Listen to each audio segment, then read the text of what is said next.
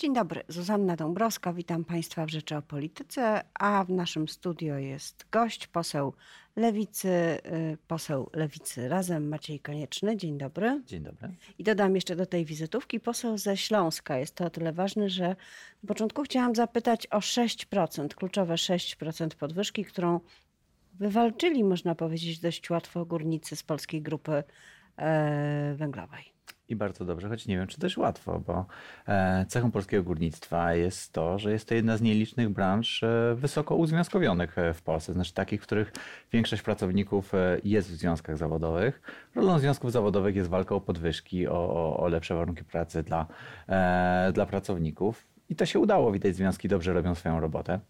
Polska byłaby dużo lepszym krajem i dużo fajniej by nam się żyło, gdyby tak samo sytuacja wyglądała w reszcie gospodarki, że pracownicy są zorganizowani, że negocjują podwyżki z pracodawcą i robią to skutecznie. To pamiętam wypowiedzi z pierwszego dnia protestu liderów Solidarności, którzy mówili, o to my dopiero zaczynamy, teraz będziemy robili kolejne demonstracje, masówki, był strajk ostrzegawczy, 28 pojawimy się w Warszawie. Tu wiadomo, władza ma kampanię wyborczą, jest walka o prezydenturę, no i to jest chyba moment polityczny. Na tym trochę szantażu opiera się zachodnioeuropejski model społeczny tak naprawdę. Jeżeli spojrzymy chociażby na Skandynawię, to tam te negocjacje wyglądają spokojniej teraz, bo to sobie związki zawodowe walczyły. Bo jeżeli nie ma tej groźby tego, że związki zawodowe faktycznie są w stanie zastrajkować, to nie mają pozycji negocjacyjnej. Jeżeli jest jasne, że związki zawodowe są silne, to one po prostu na spokojnie siadają do rozmów i negocjują z drugą stroną podwyżki. Więc... No tak, ale negocjują ci, którzy są silni i którzy mają przełożenie polityczne, a ci, którzy nie są silni, no to już jest sztandarowa grupa zawodowa, czyli na przykład pielęgniarki, które zawsze są w tej słabszej pozycji jako kobiety, jako pracowniczki sfery budżetowej lub po prostu ochrony zdrowia. No porównania nie ma. Tym wystarczy raz zagrozić, 2 godziny się ponaradzać rano w pracy i dostają 6% bez żadnego problemu. Dlaczego tak jest? Nie ma wątpliwości, że zachowanie rządu wobec budżetówki, wobec pielęgniarek, wobec nauczycieli jest skandaliczne. To są niedofinansowane sektory. To jest kwestia pewnie także polityczna, tak, pewnie także jakoś tam wizerunkowa i na pewno jeżeli lewica będzie u władzy, to na pewno doceni trud pielęgniarek i nauczycieli, na pewno te podwyżki będą. Ja bym także zwrócił uwagę na tą część gospodarki, która w ogóle nie jest uzwiązkowiona, czyli większość sektora prywatnego, tak. Koniec końców, jeżeli mówimy o związkach zawodowych, w Polsce często się po prostu tak mówi, że szczuje na związki zawodowe i próbuje jakoś ludziom wmówić, że nie działają w ich interesie, ale wszystkie dane pokazują na temat gospodarek, takie jak chociażby skandynawskie, że im większy poziom uzwiązkowienia, im silniejsze związki zawodowe, tym całemu społeczeństwu żyje się lepiej, pensje są wyższe, a nierówności mniejsze.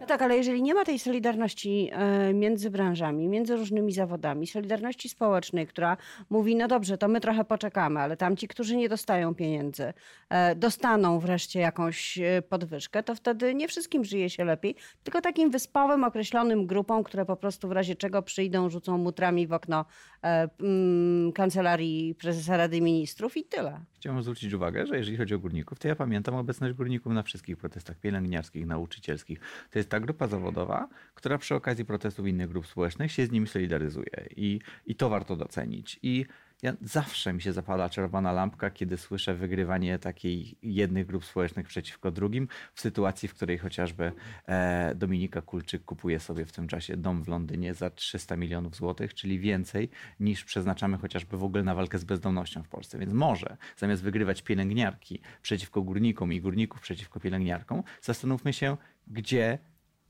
ogromna część tych pieniędzy wypracowanych przez rozwijającą się polską gospodarkę idzie. Znaczy sugeruje pan, że Dominika Kulczyk zarabia na pielęgniarkach? Sugeruję, że akurat fortuna Kulczyków powstała na styku państwa i ich prywatnych interesów, więc byłoby coś na rzeczy. Niemniej, no przede wszystkim, jeżeli chcemy mieć sprawiedliwy system podatkowy i Polskę, która godnie traktuje pielęgniarki. Nie jest tak, że jedni kupują sobie chatę za 300 milionów w Londynie, a drudzy nie mają za co żyć. To potrzebujemy sprawiedliwego systemu podatkowego, także podatku od spadków chociażby wielkich fortun. Głównie chodzi mi o to, żebyśmy nie wygrywali sobie jedną ciężko pracującą grupę, która wywalczyła sobie faktycznie niezłe pensje górnicze, tak? Co to oznacza? To oznacza, że ludzie, którzy ciężko pracują, mogą realnie wyjechać z rodziną na wakacje. No dobrze, ale czy nie zapala się panu czerwona lampka w związku z tym, że Polska powinna odchodzić od węgla, jeżeli grupa zawodowa, która powinna dostać ofertę, tu się na pewno zgodzimy, od państwa na to, żeby spróbować ci, którzy jeszcze mogą, którzy są młodsi, się przekwalifikować, szukać innej pracy, dobrze płatnej. Państwo powinno budować miejsca pracy i tak dalej. Cały ten pakiet. Kiedy oni zamiast tego po prostu dostają podwyżki, dalej sprowadzamy rosyjski węgiel, a polski węgiel ląduje na hałdach i no jak w polskim filmie, kto za to płaci, pan za to płaci, ja za to płacę. I to jest kompletnie inna kwestia, to znaczy Polska powinna odejść od węgla w energetyce, ale dopóki polska energetyka oparta jest na węglu, a niestety rząd w tej kwestii nie ma specjalnie sprecyzowanych planów, a musi mieć. Ma taki plan, że nie będzie spełniał celów unijnych. No i kosztuje nas to już połowę Funduszu Sprawiedliwej Transformacji, którego tak bardzo potrzebujemy, europejskiego i który dzięki temu możemy stracić. Ale wracając, no, w tym momencie polska energetyka niestety wciąż oparta jest w głównej mierze na węglu. Jeżeli potrzebujemy węgla do polskich elektrowni, to niech to będzie polski węgiel z polskich kopalni, a nie importowany z Rosji. I taki stan rzeczy, czy tego chcemy, czy nie, będzie trwał jeszcze przez dziesięciolecia. Robić prezes spółki, nawet spółki Skarbu Państwa, który ma do wypełnienia wszystkie swoje obowiązki związane z kalkulacją różnego rodzaju kosztów i ma do wyboru taką cenę węgla albo taką cenę węgla. Kupuje tańsze. Spółka Skarbu Państwa to nie jest czyjaś prywatna firma. To jest spółka Skarbu Państwa i powinna realizować interesy społeczne i interesy państwa. Ale czy w ten sposób trzeba dotować rosyjski węgiel? Interesy polskiego państwa są takie, żeby mieć bezpieczeństwo energetyczne, żeby nie wspierać chociażby kremlowskiego reżimu, żeby nie importować węgla, który częściowo pochodzi także z regionu Doniecka. I to są w interesie społecznym jest to, żeby na Śląsku były dobrze płatne miejsca pracy i tam, gdzie ludzie żyją z górnictwa. I z tego powinno wynikać, że polskie spółki powinny kupować polskie węgle. To nie jest polski węgiel, to nie są prywatne firmy. To skoro mówimy o dobrze płatnych miejscach pracy, to przenieśmy się do polityki sejmowo-rządowo, no właśnie, Nikowskiej, czyli Marian Banaś, który ma się spotkać dziś w piątek z panią marszałek Elżbietą Witek, bo o to poprosił, czy też wręcz tego zażądał.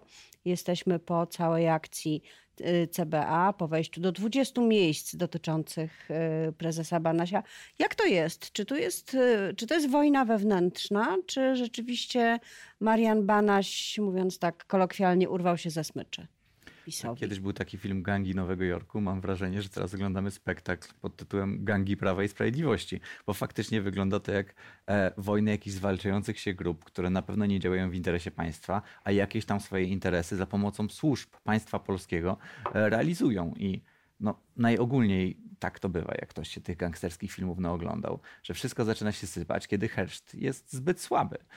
Ale prezes Kaczyński ogląda rodeo, podobno nie ogląda filmów kryminalnych. No ale w każdym, ale tak można... Żartuję trochę, ale pytanie o odpowiedzialność za to, co się dzieje z instytucją szalenie ważną dla państwa, czyli z Najwyższą Izbą Kontroli, no jest aktualne.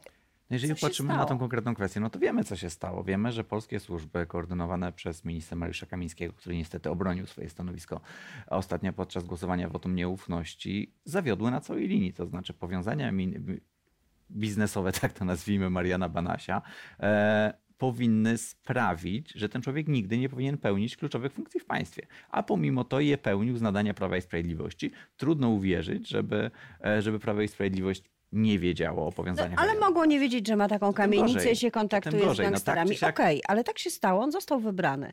I co się powinno stać dalej w momencie, kiedy superwizjer ujawnił właśnie te powiązania? Mariusz Kamiński powinien zostać odwołany ze stanowiska natychmiast. Za to, że nie dopilnował. Za to, że nie dopilnował, tak. No to jest oczywista kwestia. No za błędy ponosi się konsekwencje. Jeżeli faktycznie jest taka instytucjonalna sytuacja, że Prawo i Sprawiedliwość nie jest w stanie Mariana Banasia odwołać, nie jest w stanie także z nim ułożyć jakoś relacji w sposób bezpieczny i stabilny dla państwa, no to już jest kwestia wiarygodności całego rządu, tak. Bo jesteśmy w sytuacji, w której... służby państwowe służą do jakichś wewnątrzpartyjnych wojenek i to nie jest tylko ta sytuacja. My w ogóle mamy do czynienia z czymś, z prywatyzacją państwa przez jedną partię w kontekście, szczególnie w kontekście prokuratury czy służby niebezpiecznej. Ja trochę z innej beczki, bliższej ludziom może podam, przypomnę historię nauczycielki z Krapkowic, niewielkiej miejscowości na Opolszczyźnie, pani Grażyny Juszczyk, która lata temu już chciała zawalczyć o świeckość swojego miejsca pracy i zdjęła krzyż. I była prześladowana za to w pracy i wszystkie sądy każdej instancji przyznały jej rację, że była prześladowana w pracy w związku za swoje przekonania i przyznały jej rację. Wszystkie kolejne instancje sądownicze. I co się stało? Okazało się, że instytucja skargi nadzwyczajnej, która miała służyć walce z ogromną niesprawiedliwością na skalę państwową, z zagrożeniami dla bezpieczeństwa państwa polskiego, została użyta przez ministra Ziobrę, przez państwo polskie, przeciwko emerytowanej nauczycielce z Krapkowic. I tu widzimy w dość absurdalnej i dość przerażającej sytuacji, jak te narzędzia państwowe służą właściwie już w tym momencie prywatnym obsesjom określonych osób z Prawa i Sprawiedliwości. Wobec niej? Taki, że te wyroki dla niej korzystne zostaną zakwestionowane. To znaczy, że pomimo, że wszystkie sądy się zgodziły, to ktoś na górze powiedział, halo, ale jakże to tak nam się nie podoba, co ona robi. My się z nią nie zgadzamy na poziomie ideologicznym. Czyli cały proces rozpocznie się od pierwszej instancji. Czyli będzie te korzystne wyroki sądów zostały zakwestionowane, bo ideologiczny spór wystąpił i państwo polskie z całą mocą, tą nową mocą nadaną mu przez Prawo i Sprawiedliwość, występuje przeciwko emerytowanej nauczycielce matematyki z Krapkowic. To jeszcze jedna kwestia dotycząca sprawiedliwości, czyli agent Tomek. To też jest taka sprawa... W sumie chyba dość bliska ludziom, zważywszy na to, czym zajmowało się stowarzyszenie, Stowarzyszenie Helper, w sprawie którego dostał zarzuty. To była pomoc dla osób starszych, niepełnosprawnych, nieradzących sobie. On zresztą o tym pięknie mówił w mediach. Jak bardzo chce pomagać, jak bardzo oni zasługują na dość nieoczekiwane prezenty, takie jak stroje narciarskie, drogie perfumy. Został zatrzymany, dostanie zarzuty, już dostał część, teraz one zostają rozszerzone. Czy sądzi pan, że czeka go sprawiedliwe postępowanie? Już to jest kłopot, że nawet wobec ludzi, którzy zasługują, którzy nie zasługują na karę, trudno liczyć na sprawiedliwe postępowanie, kiedy oni są uwikłani w relacje jakieś z tą władzą, która, jak wiemy, traktuje wymiar sprawiedliwości coraz bardziej jako takie narzędzie realizowania partykularnych interesów. No to jest jeszcze inny przykład. Ta władza posłuży się każdym, nieważne jak szemranym typem by był, jeżeli będzie jej się to opłacało. Przecież agent Tomek, wystarczy pierwszy rzut oka na niego, żeby wiedzieć, że niespecjalnie chciałby się mieć, czy na dłużej wiązać swoje losy z tym panem, a jednak on odgrywa jakąś istotną rolę w polityce Prawa i Sprawiedliwości przez lata i za to płacą cenę. I to jest kolejna rzecz, że to nie ma takiego myślenia, za mało jest państwowców, którzy by myśleli w pierwszej kategorii, jeżeli chodzi o odpowiedzialność o państwo, a to wszyscy załatwiają jakieś swoje małe interesiki i to w końcu wywala im w twarz. Jest kampania prezydencka. Na koniec pytanie w tej sprawie. Dlaczego Robert Biedroń ma połowę tych punktów, które zdobywa Lewica jako całość, czyli 3 ugrupowania, które mają wspólny klub parlamentarny? Dlaczego jest mniej popularny niż partie, które go wystawiły? To zależy od sondażu. Powiedziałbym, że dopiero zaczyna się kampania. Ostatni sondaż był optymistyczny, ten na 8 000 osób z podziałem na województwa, gdzie faktycznie już ten wynik Biedronia był 12%, czyli porównywalny z tym, co osiągnęliśmy w wyborach parlamentarnych. Jeżeli spojrzymy na kwestię sondaży mierzących zaufanie do kandydatów, to zaufanie do Roberta Biedronia radykalnie i szybko rośnie. Wyprzedził już tutaj Kidawę Błońską i myślę, że odpowiedź jest taka. Jest początek kampanii. Wszystkie trendy pokazują, że będzie już tylko lepiej. No i bardzo serdecznie tego panu życzę, jak każdemu politykowi, który popiera swojego kandydata i wspiera go w kampanii. Dziękuję bardzo za rozmowę. Moim gościem był poseł Lewicy Maciej Konieczny.